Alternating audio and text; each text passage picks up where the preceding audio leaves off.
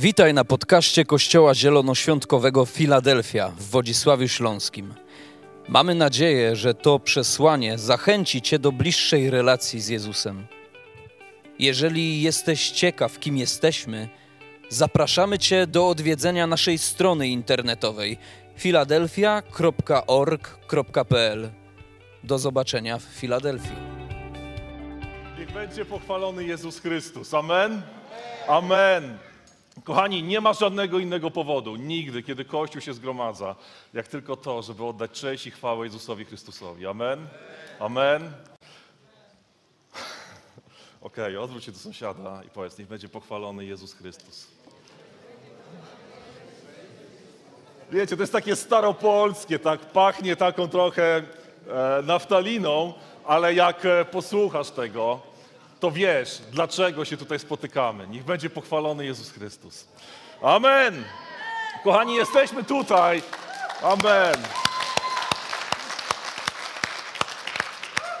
Wiecie dlaczego to mówię, kochani? Bo kiedy zgubimy tą myśl, kiedy zgubimy ten sens, po co my się tutaj spotykamy, to będziemy takim osiedlowym klubem, co no wiecie, możemy sobie przyjść, pośpiewać, przybić sobie piąteczkę i zgubimy to, co najważniejsze. To, co najważniejsze, co się wydarzyło, to to, że jesteśmy tutaj, to, co mówił Przemek, ciałem Jezusa Chrystusa. Amen. Amen. Kochani, skąd ten uśmiech? Z hojności, tak? Okej. Okay. Kochani, a jakiś czas temu, ja lubię tą anegdotę, ja ją pewnie tutaj kilka razy mówiłem, ale to jest taka anegdota, wezwanie, a, takie ostrzeżenie. Swego czasu podczas kazania, kiedy ksiądz, pastor głosił kazanie, to zobaczył, że gdzieś tam z tyłu ktoś przysypia. No jak zobaczył, że przysypia, to krzyknął tak. Kto chce iść do piekła, powstań. On się zerwał, tylko on stoi i mówi tak, nie wiem o co chodzi ale stoimy tylko my dwaj. Także słuchajcie, jeżeli gdzieś za światów dotrze do ciebie głos, to błagam, sieć. Sieć. Kochani, jesteśmy w cyklu Ratuj moje serce. Dlaczego taki cykl? Ratuj moje serce. Dlatego, że dzisiejsze czasy, ale nie tylko dzisiejsze, od tysiącleci, to, co widzimy, kiedy się rozglądamy, to widzimy niedoskonały świat. To widzimy poranionych ludzi, to widzimy nieszczęście, które jest owocem tego, co wybraliśmy kiedyś u zarania dziejów w ogrodzie jeden. Wtedy podjęliśmy decyzję, że chcemy żyć bez Pana Boga i mamy poranione serca. Serca, czyli nasze myśli, nasze dusze, nasze reakcje, to wszystko jest poranione, chore e, i boli, i krwawi. Tak? Trzeba być jakimś wielkim filozofem, jakimś wielkim obserwatorem, żeby zobaczyć, że świat wokół nas krwawi, że boli, że nas boli też. Nie. Jesteśmy w tym cyklu Ratuj moje serce. Dzisiejsze temat dzisiejszego kazania Zbadaj mnie Boże. Zbadaj mnie Boże. Kojarzycie ten fragment? To jest Psalm 139. Psalm 139 kiedy psalmista w 23 wersecie mówi: Badaj mnie Boże i poznaj me serce, doświadcz i poznaj rozterki, poznaj myśli. Mm, jest możliwość, żeby ten fragment się pojawił? Okej. Okay. Dobrze, to zróbmy tak. Niech te fragmenty już się nie pojawiają. Psalm 139, werset 23. Psalmista mówi tak: Badaj mnie, Boże, i poznaj me serce, doświadcz i poznaj rozterki, lub poznaj me myśli. Zobacz, czy nie ma we mnie czegoś, co cię rani. W innych tłumaczeniach, zobacz, czy nie idę drogą zatracenia. I prowadź drogą wypróbowaną od wieków ta myśl będzie nam przyświecała. Ale zanim przejdziemy do tego badania, bo takie proste pytanie, czy lubimy badania? Nie. Panowie szczególnie. Wszelkie statystyki pokazują, że panowie nie lubią się badać. Panie chętniej. Natomiast panowie nie lubią się badać. Zależy u jakiego lekarza. Okej. Okay. E, natomiast badanie jest czymś, do czego nie lgniemy. Ale zanim do tego przejdziemy, to ustanowimy jeden fundament tego dzisiejszego kazania tego, jak i wszystkich innych kazań, o których wszelkiego nauczania, które jest fundamentem tego, co jest Ewangelią, czyli dobrą nowiną. Że Pan Bóg jest dobry. Że Pan Bóg jest dobry. Że Jego dobroć jest jak skała. Boża dobroć jest zawsze fundamentem i punktem wyjścia do wszelkich naszych rozważań. Boża dobroć, która jest dla mnie, że Pan Bóg jest dobry dla mnie. Ja wiem, przyjacielu, drogi bracie, drogi siostry, że kiedy jesteś tutaj, to możesz być w różnych sytuacjach, e, w różnych etapach życia. Być może doświadczasz bólu, rozterek, być może twoje serce jest złamane, być może widzisz, że twoje życie się wali, pali, ale zanim przejdziemy dalej, to proszę wyznaj i przyjmij jako fundament, że Pan Bóg jest dobry. Jego dobroć jest skałą. Na tym się zasadza cała dobra nowina, że Pan Bóg jest dobry. Nie dobry dla świata i dla ludzkości, to też, ale jest dobry dla mnie. Że myśli o mnie dobrze, że czyni dobrze.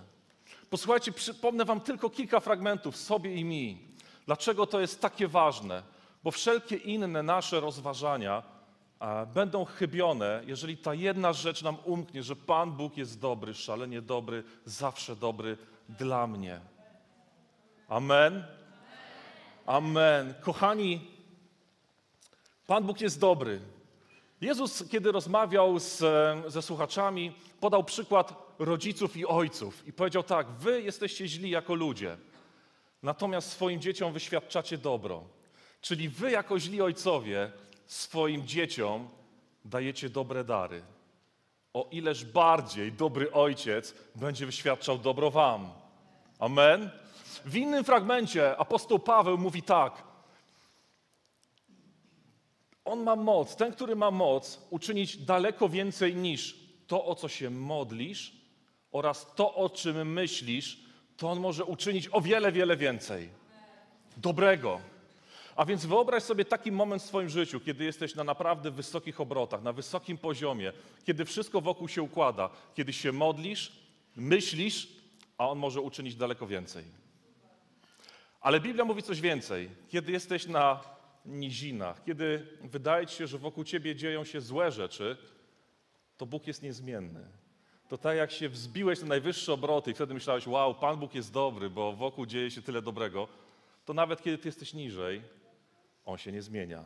On dalej czyni o wiele więcej dobrego, niż ty możesz udźwignąć. Amen. Jezus, kiedy przyszedł, mówi: Ja przyszedłem oddać swoje życie za owce, aby moje owce miały życie i to życie w obfitości. Jezus, drogi przyjacielu, drogi bracie i siostro, musimy zapamiętać tą jedną rzecz, że Jezus, kiedy przyszedł na ziemię, to przyszedł pokazać nam, jaki jest Ojciec. Nie opowiadać tylko o Ojcu, ale przyszedł pokazać, jaki jest Ojciec. To jest najlepsze, najdoskonalsze objawienie dobrego Ojca. I kiedy czytasz Ewangelię, to o czym czytamy? Kiedy Jezus spotykał chorych, co robił? Uzdrawiał. Kiedy Jezus trafiał na pogrzeb, to co się działo? Rozwalił każdy pogrzeb, ze swoim włącznie. Firmy pogrzebowe w jego czasach nie miałyby dobrego utargu. Na jaki pogrzeb nie trafił, on go rozwalił. Dlaczego? Bo wskrzeszał z martwych. Kiedy trafiał na ludzi, którzy według wszelkich standardów i prawa zasługiwali na śmierć, co on robił? Wybaczał, podnosił. Kiedy przychodzili ludzie przegrani życiowo i złamani, co on robił? Przygarniał, dawał życie. I Jezus mówi tak: Ja robię to, co robi ojciec, jeden do jednego. Taki jest właśnie tata, taki jest ojciec, nic innego. Czy czytacie w Ewangelii gdziekolwiek, gdzie Jezus się z kimś spotkał i tak, o Jola, źle czynisz, trąd, będziesz miał trąd. Albo przyszły do niego dzieci, zdrowe się bawią, o macie złe myśli, gorączka, bach, leżą. Albo może była fajna zabawa, wesele, pach, połowa zabita. Nie, ojciec taki nie jest. Jezus, kiedy przychodzi, to mówi, taki jest ojciec dobry, totalnie, ekstremalnie dobry. Wstaw sobie jakikolwiek chcesz przymiotnik, on jest dobry i Jezus taki jest i taki nam się objawił. I nic się nie zmieniło od tego czasu. Amen? Amen.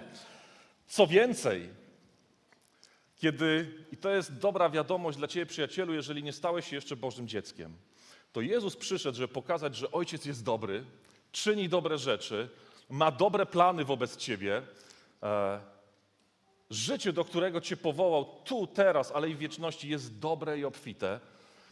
I Ewangelia mówi o tym, że my sami z siebie jesteśmy źli i zasługujemy na śmierć. Choćbyś jeden grzech popełnił, zasługujesz na śmierć. Dla braci i sióstr to jest oczywiste, ale chcemy zawsze w każdym momencie mówić o tym, jeżeli trafiłeś na to miejsce, że jedyny ratunek dla wieczności i dla życia doczesnego jest uznanie Jezusa jako swojego osobistego Zbawiciela i uznanie, że jesteś grzesznikiem i że bez Niego zasługujesz na śmierć. Ale dobrą nowiną jest to, że Jezus przyszedł, umarł i spłacił wszystkie Twoje długi. Wszystkie. Gdybyś wypisał od rana do wieczora wszystkie swoje grzechy, to On je wymazał. Te, co były i te, co będą. Ale jest jeszcze coś piękniejszego. Oprócz tego, że wymazuje grzechy, to czyni z nas nowe stworzenia. To jest genialny zwrot, że łaska umożliwia. Umożliwia nam życie takie, do którego On nas powołał umożliwia nam życie takie, do którego On nas powołał. I dlatego, i to nie są jakieś gry słów, kochani, kiedy nawracasz się na nowo, kiedy rodzisz się na nowo, to Twój duch zaczyna żyć. Zaczynasz być żywy, pojawia się nowe stworzenie. I mamy genialne obietnice, bo dalej będziemy mówić o dobrych rzeczach. Możemy powiedzieć, żyje już nie ja, ale żyje Jezus Chrystus. Jan Chrzciciel mówi, mnie musi być mniej, a Jego więcej. Ale mamy jeszcze lepsze obietnice. W liście do Rzymian, słuchajcie, list do Rzymian, list apostoła Pawła do Rzymian, ósmy rozdział. Posłuchajcie tego, co się dzieje, kiedy Twoje grzechy są przebaczone, kiedy stajesz się nowym stworzeniem, to dobroć Boża dopiero się rozpoczyna jeszcze bardziej i bardziej. Ósmy rozdział, 28 werset. A wiemy, że kochającym Boga to jest tym, którzy są powołani z Jego planami, z Jego planem, wszystko służy ku dobremu. Wszystko służy ku dobremu. Dlaczego apostoł Paweł to pisze? Ponieważ w naszym życiu Twoje oczy będą widziały trudne rzeczy. Będą widziały chorobę, będą widziały przeciwności, będą widziały hejt, ale jednak on mówi, że tym, którzy kochają Boga, wszystko służy ku dobremu. Wszystko służy ku dobremu. Dlatego zaczynamy, zanim pójdziemy do tego momentu, w którym chcemy się poddać badaniu, to to jest szalenie ważny fundament, bo musimy uświadomić sobie, do kogo idziemy po to badanie. Od kogo chcemy usłyszeć prawdę o nas. A więc Bóg jest totalnie dobry. Bóg czyni z nas nowe stworzenia. Bóg daje nam łaskę i umożliwia łaskę do życia zwycięskiego w każdych okolicznościach, we wszystkim, co się będzie działo, to służy ku dobremu, ale to jest genialne, bo tych, których wcześniej poznał, przeznaczył do współudziału w naturze swego syna. Słuchajcie, już nie jesteśmy Leszkami, Jolami, Grześkami. Natura Jezusa Chrystusa, Jego DNA zaczyna być Twoim DNA. Przeznaczył nas, żebyśmy byli tego samego DNA, co Jezus Chrystus. Adoptował nas i kiedy patrzy na Ciebie i na mnie, to patrzy tak jak na Jezusa. I powiem coś, co jest dla mnie największą radością. Jest taki fragment, kiedy podczas chrztu Jezusa, Jezus wychodzi, spoczywa na nim Duch Święty. Są najpiękniejsze słowa, jakie ojciec może wypowiedzieć do dziecka. Oto syn mój ukochany, źródło mojej radości. Jeżeli ty i ja dzięki nowemu narodzeniu natura Jezusa Chrystusa staje się moją naturą, staje się Bożym dzieckiem, to dzisiaj, jak tu siedzimy, zapamiętaj jedną rzecz. Pan Bóg, Ojciec, Twój tata nachyla się nad Tobą i mówi: Mój synu ukochany, źródło mojej radości. Nie ma większej radości jak to, że Ty jesteś i Bóg się nad Tobą pochyla. Amen? Amen, kochani, a więc Bóg jest dobry, zawsze dobry, czyni dobro w sposób ekstremalny, przeznacza nas do dobra. Jest coś jeszcze wspanialszego, współdziała z nami do tego, żeby to dobro czynić upodabnia nas do Jezusa. Amen? Dlaczego to robi? Bo nas kocha. I teraz dochodzimy do momentu, drugiego ważnego momentu.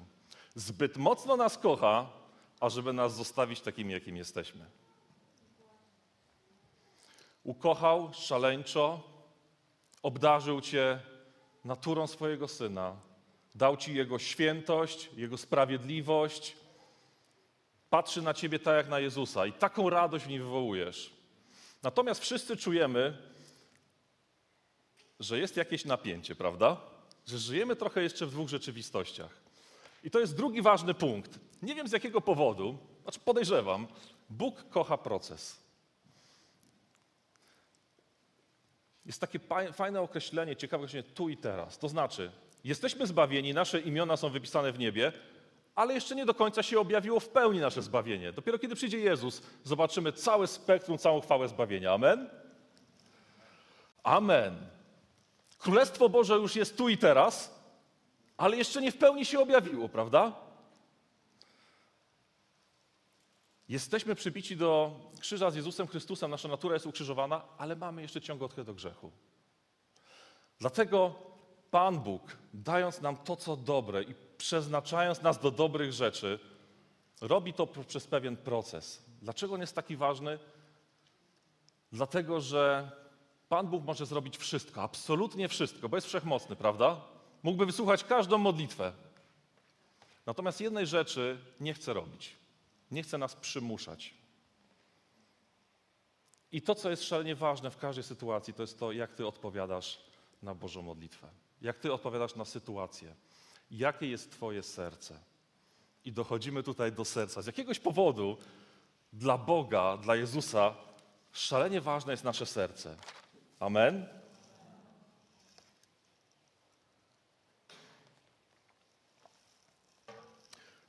Jak myślicie, dlaczego? Dokładnie. W całym tym cyklu widzimy, że to, co jest szalenie ważne, to są motywacje. Nawet nie do końca to, co widać na zewnątrz, ale to, z czego to się rodzi, z serca. I serce jest szalenie ważne. Bez serca, bez dobrego serca, takiego upodobnionego do Jezusa Chrystusa, bez serca, bez myśli, bez nawyków, bez sposobu patrzenia na życie, takie jakie miał Jezus, nie jesteśmy w stanie udźwignąć całego błogosławieństwa, jakie On dla nas ma. Za chwilę Wam podam pewien przykład. Ale teraz zobaczcie jeszcze raz ten fragment. Badaj mnie Boże, poznaj moje serce. To nam pokazuje jedną szalenie ważną rzecz, że w życiu każdego z nas jest taki moment, kiedy, czy są momenty, powinna to być praktyka naszego życia, gdzie przychodzimy do Boga po co? Żeby nas ocenił troszeczkę, żeby nas zobaczył, żeby nas zbadał, żeby nas przejrzał. Pamiętajcie, przychodzimy do dobrego Boga, do dobrego Ojca. Nie przychodzimy do złego lekarza, nie przychodzimy do kogoś, kto ma złą opinię, kto nam źle życzy, ale przychodzimy do tego, który dał nam wszystko, poświęcił wszystko, ma dla nas dobre rzeczy, ma dla nas dobre wizje, przeznaczył nas do chwały. Przychodzimy, mówimy, Panie Boże, zobacz moje serce. Panie Boże, zobacz moje myśli. Zobaczcie, jaką wielką mądrość ma psalmista. Psalmista wie, że jeżeli jego serce nie będzie weryfikowane przy Panu Bogu, to źle skończy, mówiąc krótko, tak? W Psalmie 30, 139. Dlaczego psalmista prosi o to badanie? Badaj mnie, Boże, i poznaj moje serce. Poznaj moje myśli, poznaj moje nawyki. Doświadcz mnie i zobacz, czy nie idę drogą złą, drogą zatracenia, drogą bólu.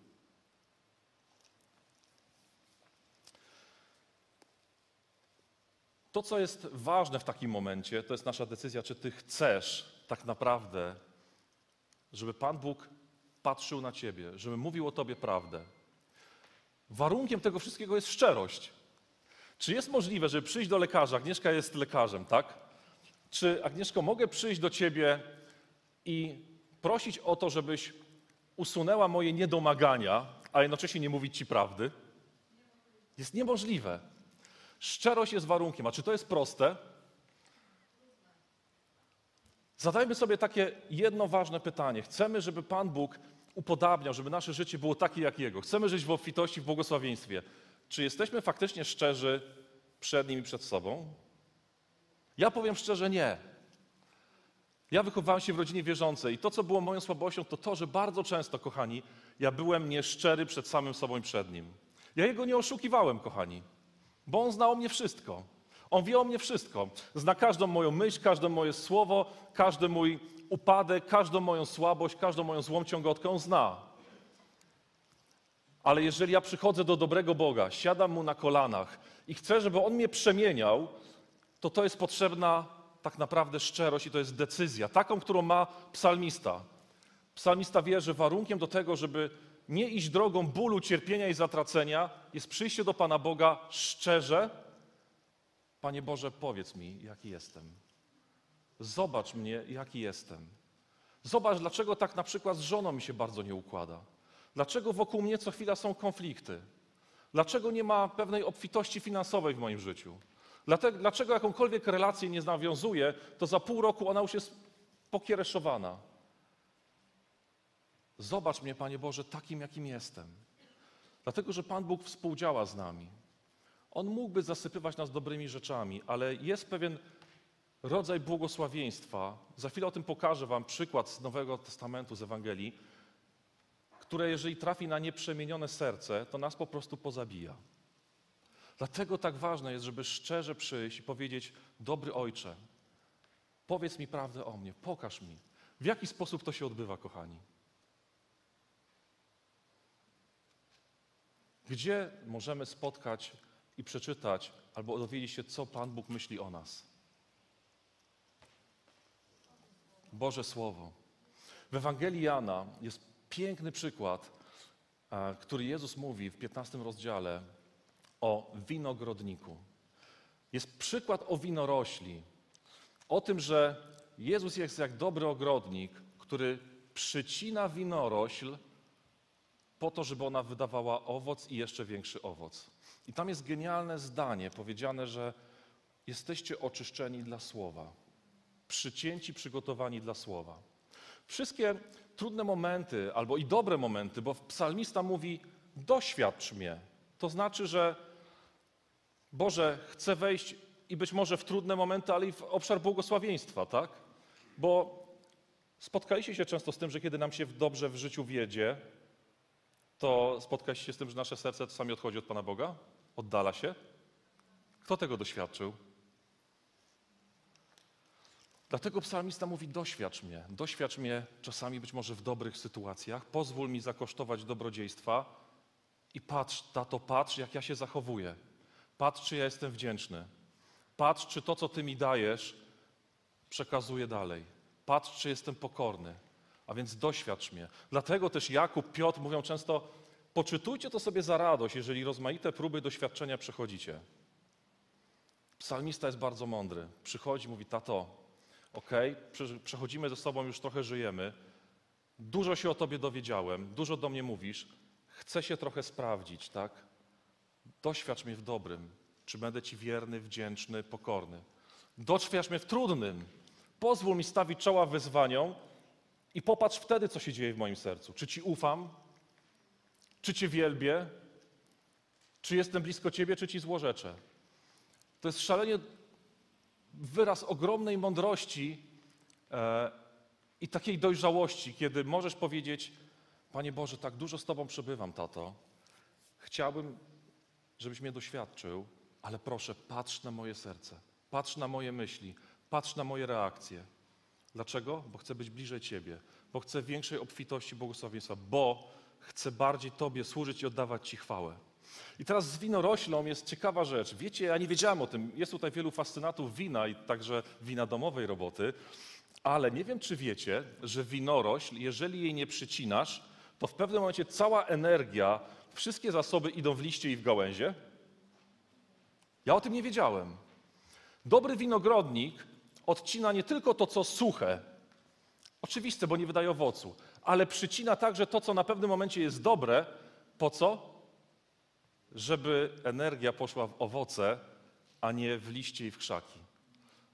I teraz posłuchajcie pewnej historii. Dlaczego o tym mówię? Dlatego, że moment, kiedy przychodzisz, mówisz, tato, badaj mnie, tato, poznaj moje myśli, tato, doświadcz mnie, jest szalenie ważny w ratowaniu serca i w leczeniu nas samych.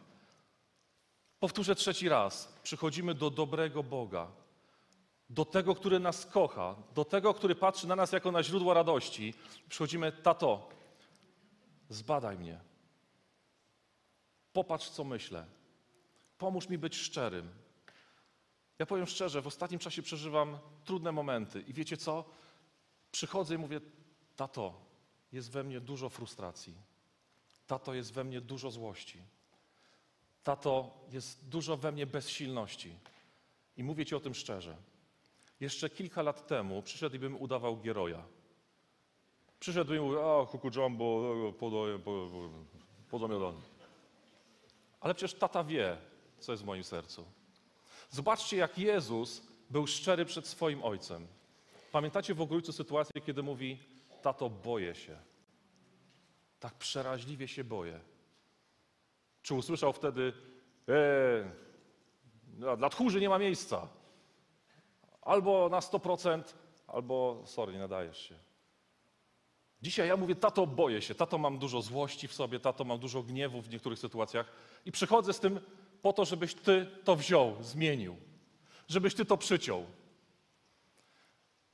Dzisiaj jestem szczery przed nim i wiem, że to jest jedyna metoda, tak jak pytałem przed chwilą, na to, żeby lekarz, dobry ojciec mógł prowadzić proces Twojego wzrostu i coraz bardziej upodabniania się do niego. Jeszcze proszę nie graj.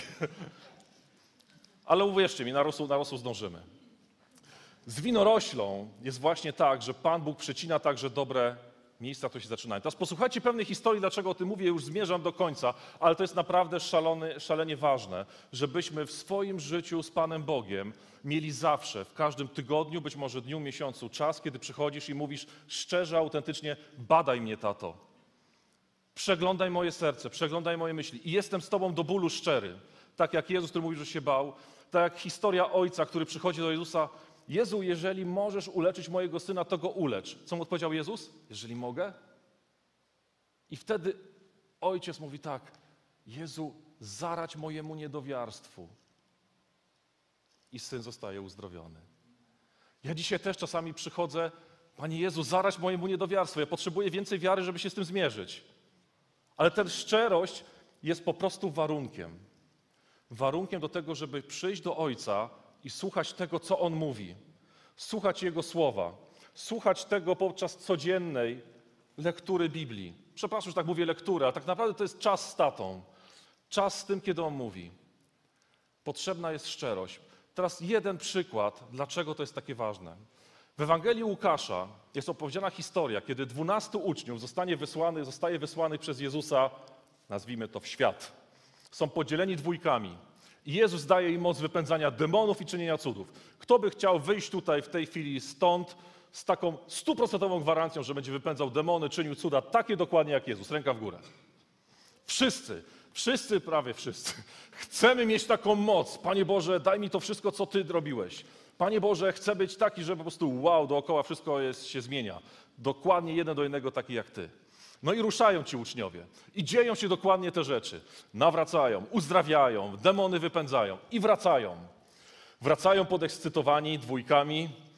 I zobaczcie, czy można powiedzieć, że wypędzanie demonów jest czymś złym? Czy uzdrawianie jest czymś złym?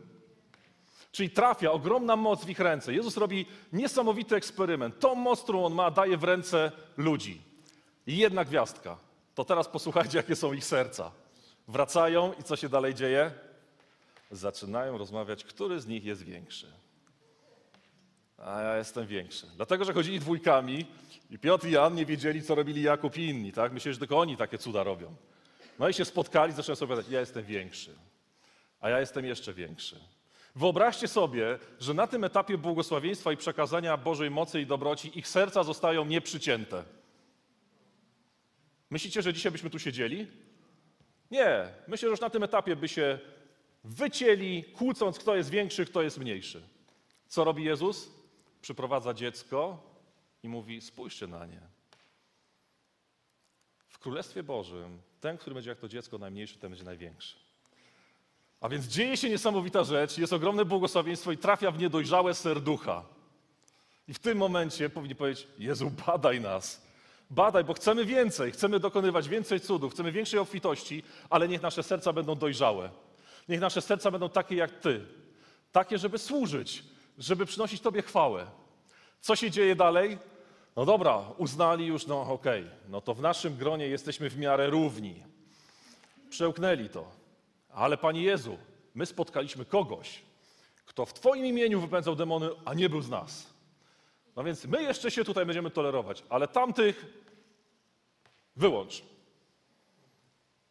Co mówi Jezus? Znowuż przecina gałązkę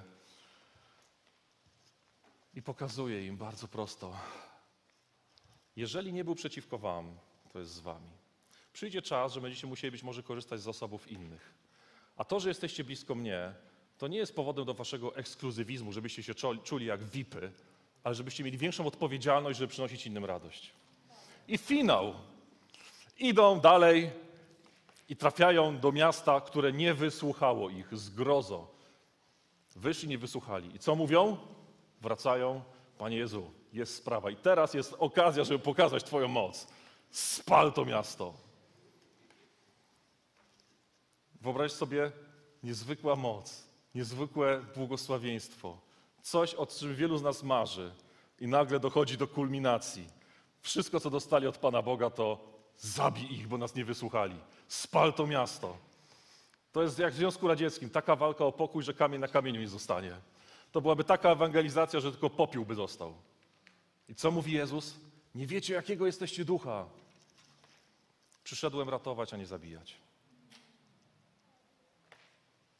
Dlatego tak ważne jest, że chcesz więcej błogosławieństwa, chcesz tą dobrość, którą Pan Bóg ma nad Tobą, ma przygotowaną, to warunkiem jest to, żeby Twoje serce było podobne do Jego serca, żeby było pełne pokory, pełne służby dla innych, żebyś miał to rozeznanie, że jesteś po to, żeby służyć innym i oddawać Jemu chwałę, a nie po to, żeby robić fajerwerki, żeby wyniszczać, żeby zaspokajać swoje porządliwości swojego. Można zacząć grać. Amen.